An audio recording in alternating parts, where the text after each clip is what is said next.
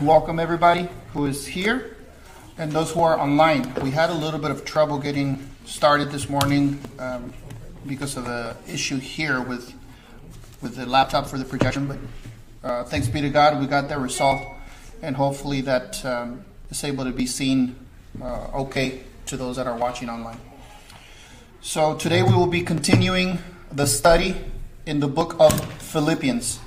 Philippians chapter 3 is a very rich chapter, especially the first three verses. We've been uh, in these three verses now for the third consecutive week, and that's why the sermon today is part three of that same title True versus Counterfeit Righteousness. I have a, a quick story that uh, I'll tell you guys about my son to give us a, a good illustration of how many times we may think about what is needed for us to reach a particular goal or to be right with God or to be able to afford what we owe. My son came to me the other day and he showed me some coins. It was about maybe 75 cents. And I told him, Oh, what, what are you going to use that money for? And he said, Daddy, with this money, we're going to pay our next vacation. Right? And, uh, you know, I mean, little does he know, 75 cents cannot afford a vacation, right? So, as we take a look at the study this morning, and we think, what does it take for us to be right with God? With us being sometimes not acknowledging of or ignorant of how much it takes to be right with God, we too may come and show a couple of coins in our hand as our own righteousness and say, hey, I think I have enough to be right with God, without realizing that we are falling far, far short of what's needed, because what's needed is perfection. And that perfection is the perfection of Christ. So we're going to dig a little bit deeper into that today. If you are able to stand, please stand for the reading of God's word. We are in Philippians chapter 3, verses 1 through 3.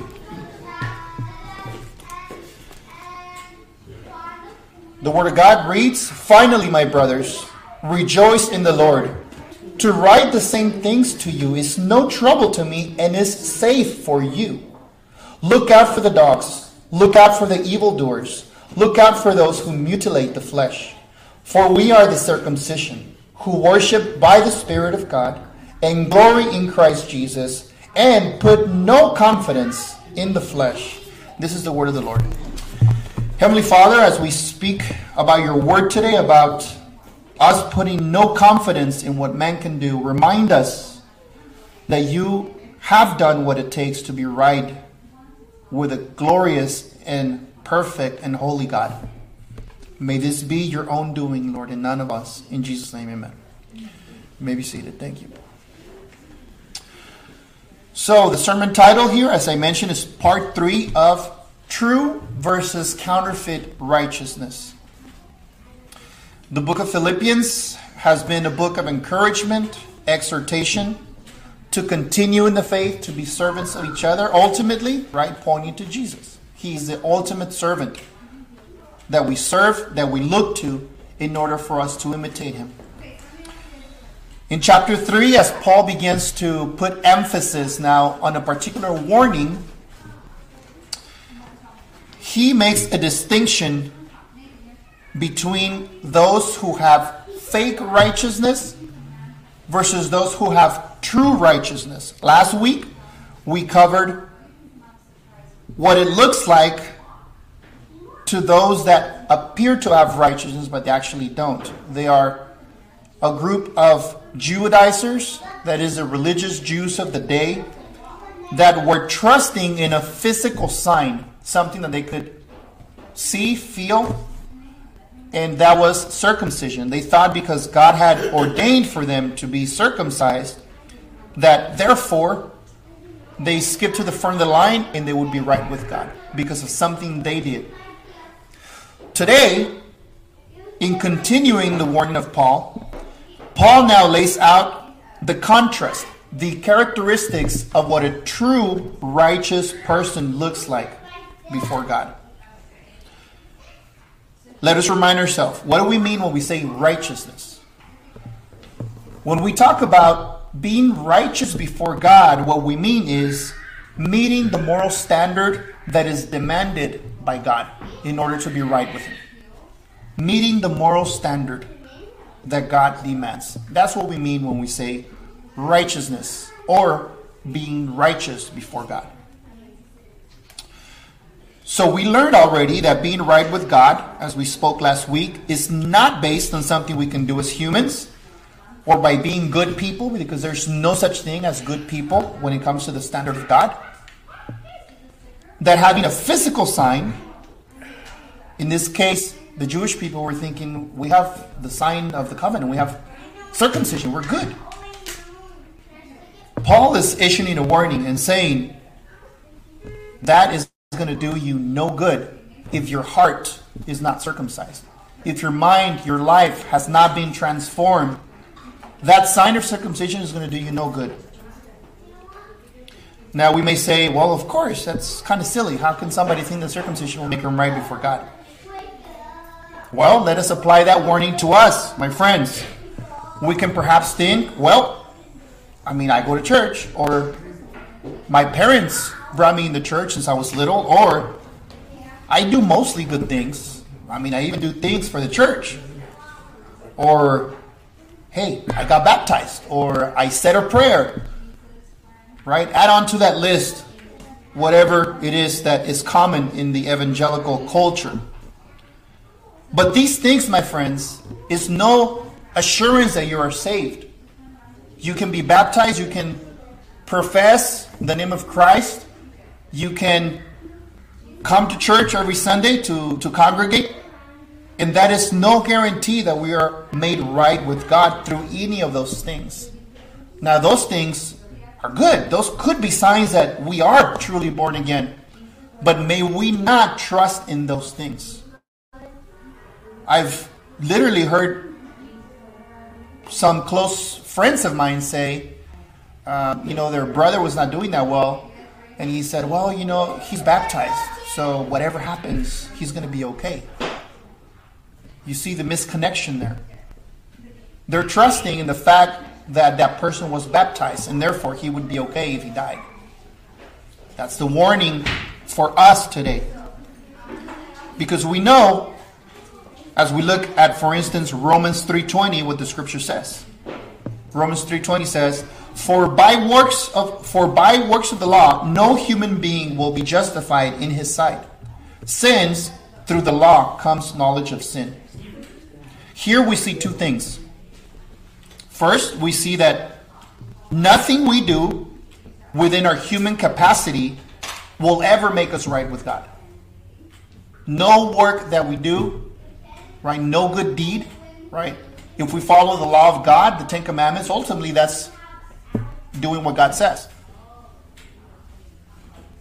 But we can't do it. We fail. And therefore, by those works, we cannot be made right with God. And secondly, from Romans 3.20, we see that this knowledge we have, it leads us to know that we cannot keep the commandments. It's impossible. Not only because it's impossible to do them, but when Jesus came on the scene, and he interpreted those com- those commandments for us, Jesus actually said, "You're not only guilty if you do them; you're guilty if you think them. If in your heart you commit, you lust after a woman. If in your heart you hate your brother so much, right there you're already an adulterer heart, and you're already a murderer." So Jesus, instead of easing up that burden, he made it heavier and making it known that it's impossible to meet those commandments in our own human strength and will. Then the question this morning becomes then how? How then can we become right with God? We will explore that today so that we can see the characteristics of a truly righteous person before God. We see in the in the previous verse that we talked about last week that Paul mentions fake righteousness are those that are unclean. He labels them as dogs. Those are workers of evil. They continuously do evil, think that they're doing good. And then that they are of the false circumcision. They are coming to God based on a physical rite, something they did to become right with God. Now, today, this morning, we're going to look at the contrast, the three characteristics of a true righteous person. Those three characteristics will be someone who worships by the Spirit of God, someone who glories in Christ Jesus, and someone who puts no confidence in the flesh. Okay, we'll see those three things. So let's dig in. First, those that have true righteousness are those that have those that have worship, those that worship by the Spirit of God. So going back to Philippians 3 3. For we are the circumcision who worship by the Spirit of God and glory in Christ Jesus and put no confidence in the flesh. Okay? First than anything, we note that Paul says, For we are the circumcision. We are. So this is an issue of identity. Who are they? When Paul says, For we are, he's following up on what he said in the previous verse. He's denouncing those that are false, of the false circumcision, those that are not children of God. And then there are those who are children of God. Paul says, We are, not them, we are. When we see this type of language in the Word of God, we realize then that God, through His Word, addresses His children, and it is done so in a discriminatory fashion. God distinguishes before His children, His people, and those that are outside of the people of God. That is a very clear distinction. Now, to recap what we said last week on the issue of discrimination, right? We don't mean this in the way that we've been conditioned by our culture to talk of discrimination. Obviously, we are not talking about discriminating on the basis of someone's skin color, on the basis of someone's culture, on the basis of someone's social status. We don't mean that. God makes it clear in His Word that He is no discriminator of persons based on those things. And therefore, if we do, we are in sin. We are not to do that. However, there is another type of discrimination that is to be applied and is biblical. That comes with discernment of how we make wise and godly choices in our everyday life. Some things that we do will honor God, some things, some choices that we do will not honor God. And we need to have the discernment to discriminate be- between those things. We apply this by having a biblical worldview. What does the scripture say? Applying that to, the, to our everyday life. So, in this context, where there are those who honor God, there are those who don't honor God, the scripture brings this concept of discriminating between true righteous people and those that are not righteous. God says to some people, You are my people, and says to others, in no uncertain terms, You are not my people.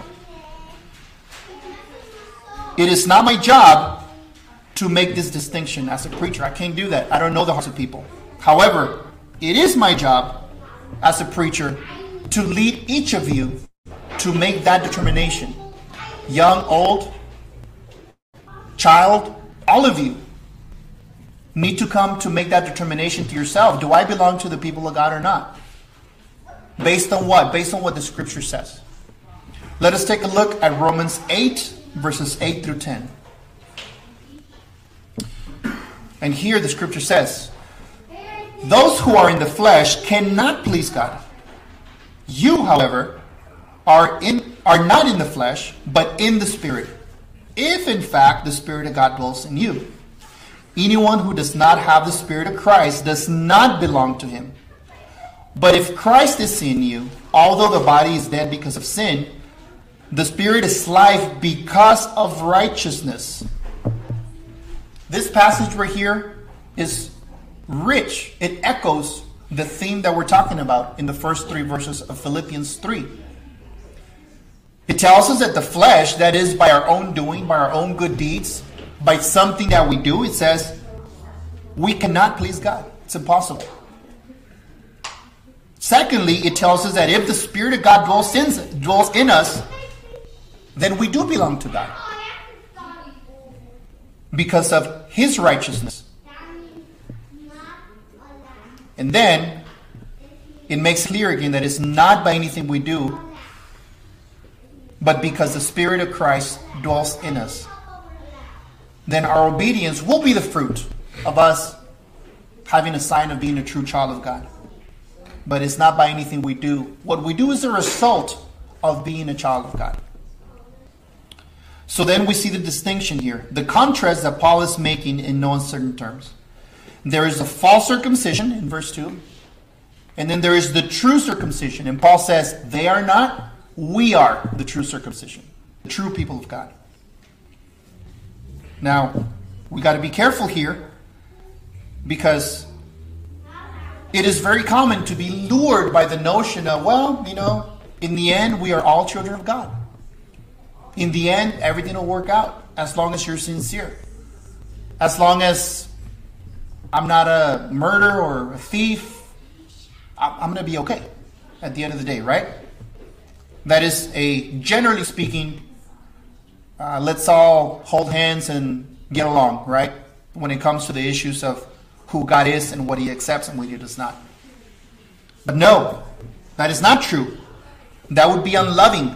Rather, we are not all okay. We will not be okay in the end without Christ. We need to repent and follow Christ, and we need to do that now. There's no such thing as everyone will be okay in the end as long as they're sincere. So God reminds us this when speaking of false prophets, of the lies that those false prophets were telling his people, he pronounces judgment on them. We see that in Ezekiel, verse uh, Ezekiel chapter 13, verse 10. It says, Precisely because they, that is the false prophets, have misled my people, saying peace when there is no peace. So we, me as a preacher, you as a Christian, cannot tell a, non Christian, don't worry, you'll be okay. Because then we'll be becoming a false prophet, like we just saw there, saying peace when there is no peace. So, very clear distinction there. So, with that, it's important to highlight, right, that there is a distinction, there is a discriminatory aspect of how God views people. Now that we understand that, let's take a look at the first characteristic of those who have true righteousness. And that is that those who really know God, they worship by the Spirit of God. Worship by the Spirit of God. Something that we ought to be aware of is that everybody worships. Everybody. Whether they consider themselves religious or non religious, secular, spiritual but not religious, whatever label someone wants to put on themselves, everyone worships. They worship something or someone. The first pastor that I was under, he used to often say, You want to know who you worship? Make a note, make a timeline for two weeks to a month of what you spend your time on, what you spend your money on. Obviously, aside from the essentials, like I need to eat and I need shelter, right? I need a home. Other than that, list out what your priorities are, what you spend your time on, what you spend your money on. And he says, at the end of that period, you will see who your God is or what your God is. If we think about it, it's kind of scary to do that, right? Because I want to believe that I worship the true God and that I'm sold out for Him. But if I really start thinking, what are my priorities? We start to see that I do have put others before God, other things, other false gods before Him. So we need to be aware of what is it that we worship. Is it an idol? Or do we indeed worship the true God? Again, warning about false teachers who lead people astray, the apostle Peter writes in 2 Peter 2:19. They promise them freedom, but they themselves are slaves of corruption. For whatever overcomes a person, to that he is enslaved. Right? Following what we do, what we most cherish, what is that? What are we enslaved to? What do we value so much that we give our full allegiance to? Money, sex, desire for power, desire for more possessions, desire for others to think that I'm doing a great job raising my kids and making everything appear just right. Facebook, Instagram, I got to make sure I get those likes so that others think highly of me. That's pride, fear of man. What others going to think of me? Now, some of those things obviously are not evil, right? We, we want to do well in jobs. We want to raise our family in a godly way. But now we need to do those because we are doing those things as unto the Lord, not because we've become consumed and we are enslaved by those endeavors, but because I love Christ and I want to make him known. That's why I would strive for excellency in everything that I do. 1 Corinthians 7:22 says, "For he who was called in the Lord as a bondservant is a freedman of the Lord. Likewise, he who was free when called is a bondservant of Christ." So let us become overcome by Christ, consumed by the love of Christ, by who he is, so that we are slaves to him. And everything else follows. Seek first the kingdom of God and his righteousness, and all those other things will then be added to us. So the worship of all be- false belief systems, including secularism, is then spiritual in nature. But it is not done according to truth. We all worship something or someone, and that is by its own nature spiritual, but we don't always worship in truth. then what, what must we do then? We need to be reminded that in order to be true worship and acceptable worship to God, it must be done through the one that God the Father appointed, Jesus. As Jesus famous, famously said in John 14 6, Jesus said to him, I am the way, the truth, and the life. No one comes to the Father except through me. Right? Those who worship are going to be worshiping in spirit and in truth. And that truth is Christ. We must come to God only through Christ. Otherwise, we are worshiping in spirit, but we are worshiping in lies, in falsehood, in what's an abomination to God. Therefore, we must come to worship Jesus in spirit and in truth. Second characteristic of those that have true righteousness would be that true believers glory in Jesus Christ. Let's focus there on, on the second portion of Philippians 3 3. For we are the circumcision who worship by the Spirit of God and glory in Christ Jesus. To glory in Christ Jesus, the word that is used there is to boast in, to show off, to literally say, hey, look, look what I have to boast of something. And that boasting is to be done only in what, what Christ has done. Is taking credit not for anything we did, but hey, look what Christ did. Boasting only in Christ when he comes to issues of spirituality and whether we are right with God or not. We can only boast in what Christ has done. A good reminder of boasting in the Lord is in Jeremiah 9 23 and 24. It says, Thus says the Lord, Let not the wise man boast in his wisdom, let not the mighty man boast in his might, let not the rich man boast in his riches, but let him who boasts boast in this, that he understands and knows me, that I am the Lord who practices steadfast love, justice, and righteousness in the earth. For in these things I delight declares the Lord. So then we are reminded not to boast in anything that we have, any ability that we have, whether it's wisdom, riches, etc. That in itself is a gift from God. All good gifts come from above, as the book of James says, right? So therefore, we can only boast in what Christ has done. We are reminded of this in the wonderful hymn, How Deep the Father's Love. which says, I will not boast in anything, no gifts, no power, no wisdom, but I will boast in Jesus Christ, his death and resurrection. Right?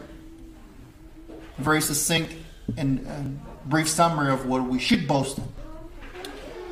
Thirdly, the third characteristic of a true believer who has true righteousness is that that person puts no confidence in the flesh. The context here is that the religious Jews were putting their trust literally in a fleshly thing, in circumcision. And because of that, they thought, you know, we got we got that going for us. We're good. Putting confidence in the flesh. They missed the ultimate intent, which was to have a circumcised heart, as we saw last week. To have a changed heart, a changed life. And we might say, once again, right? Of course, we can have, it would be silly to have confidence in circumcision. What is that going to do? But again, how often do we think, well, you know, I'm a Christian because I've been baptized, because I take communion, because I go to church? We become just like the Jewish people, pointing to boasting in something we have done. And as our human nature, we're wired immediately to say, well, I've done this, I've done that. And the Word of God reminds us you cannot boast in anything you did or are doing if you are to be right with God. You are to abandon that. So if we are anywhere near having a response of something we do, something we have done in order to be right with God, we are in the wrong track. We are not grabbing grasp of the gospel. Something that is coming up here in Philippians 3 in a couple of weeks. Paul is about to explain how that if it was up to being right with God, if that was a matter of being an exemplary religious person, Paul is going to go on to say if it were a matter of being a good Jew, Paul basically says, I have all of you beat, and I can prove it. I'm the Pharisee of Pharisees. I can show you how much more righteous than you I actually am if you want to measure by deeds. Paul is not afraid to show them his record and say, I got you. I'm a better Jew than you are. Right? He says this in Philippians 3:8. After expounding upon how good of a Jew he could be in Philippians 3:8, then Paul says this. Indeed, I count everything as loss because of the surpassing worth of knowing Christ Jesus, my Lord. For his sake I have suffered the loss of all things and count them as rubbish in order that I may gain Christ. So Paul then is saying, all my excellencies and high marks as a Jew, in which I can outperform all of you, Paul is saying all that, I count it literally as animal waste. That's how much is meant to me. And Paul is saying, I abandon all those good deeds. How much better as a Jew I was than you guys. I abandoned that. Because I have found Christ. You see that?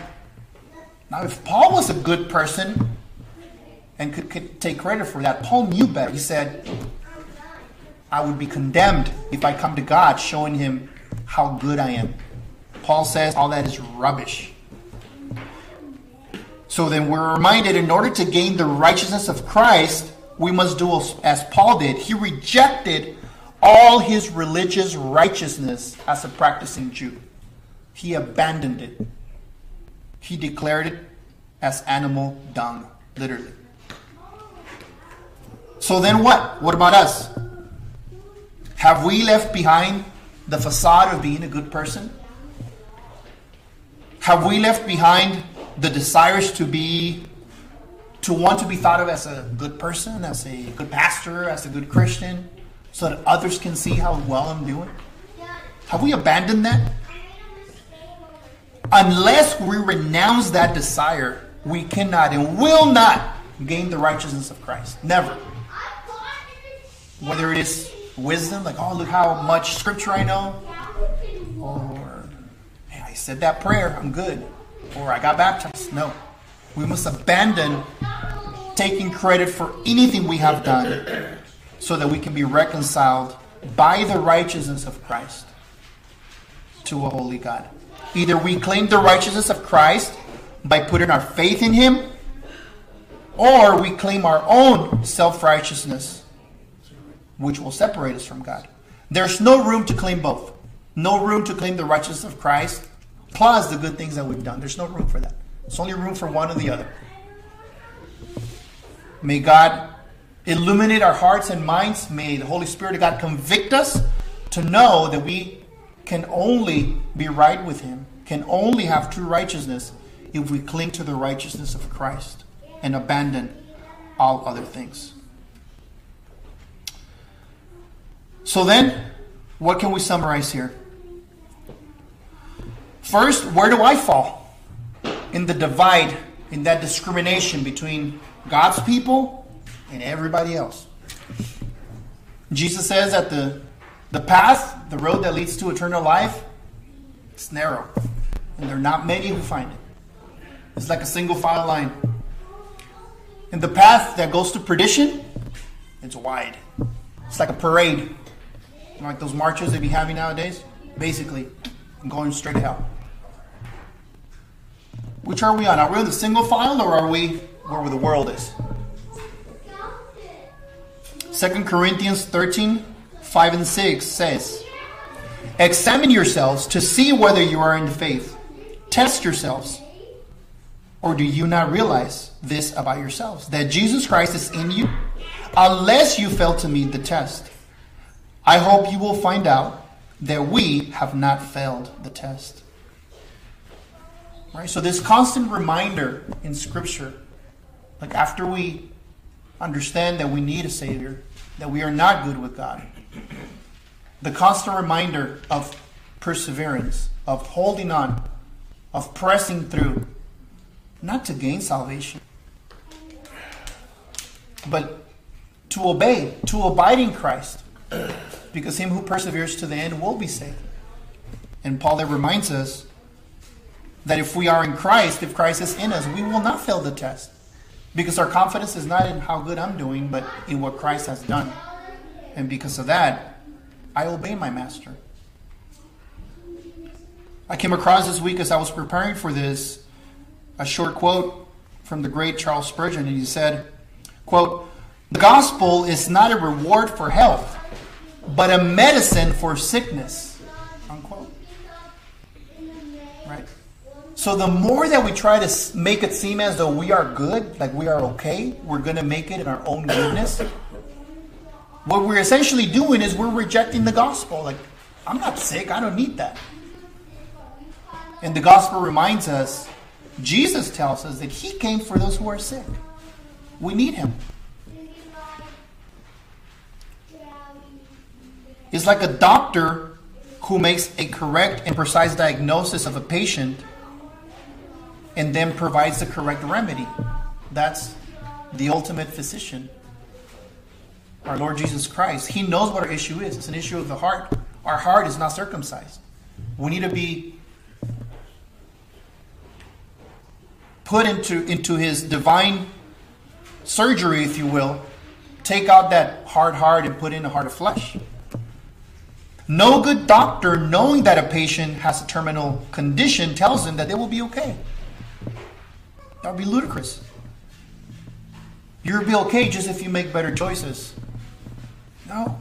A good doctor will give the diagnosis and will say you need treatment badly. You need it now, or else you're going to die.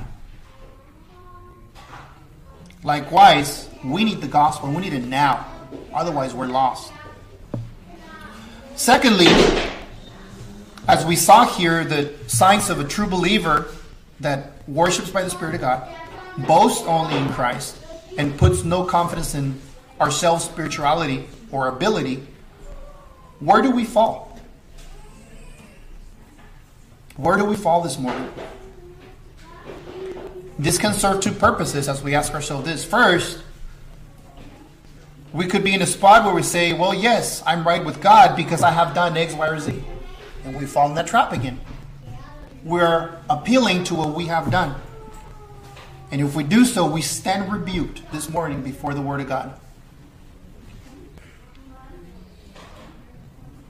May the Holy Spirit convict us to then say, I know I can please God out of my own goodness. I have none. The requirement is too much. I cannot come to God with this couple of coins in my hand and say, I think I can pay you with this. When the bill required to be paid cannot be paid with the whole money in the world. So we need to realize, as Philippians 3 9 says, that we need to be found in Him, having a righteousness that is not our own, but their righteousness that is Christ.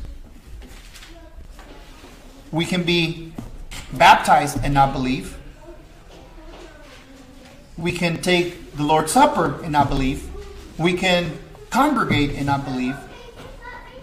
So let us not put any confidence in those things. Which lead us to the last thing here. Let us put confidence, let us boast, let us show off to the world what Christ has done. This will be proof that we put no confidence in anything we have done, but that we put all of our confidence, that we boast in only what Christ has done in the cross. I'll close with this scripture, Galatians 6:14, which says, "But far be it from me to boast except in the cross of our Lord Jesus Christ, by which the world has been crucified to me and I to the world." Let us pray. Heavenly Father, thank you so much for reminding us that we cannot appeal to any good works that we've done because those will never be enough to satisfy a holy and righteous and perfect God. The only way that we can appease the justice of a holy God is by perfection itself, perfection in bodily form which is our Lord Jesus Christ. Let us put all our trust in the life, the death, the resurrection of our Lord Jesus Christ, so that the Holy Spirit may embolden us to live for Him and proclaim that same truth to others as a beggar who has no bread, but that we know where the master that has a feast is at, and that anyone who comes to Him will not be rejected. Let us rejoice in that, that we have come to that feast this morning. We ask this in Jesus' name. Amen.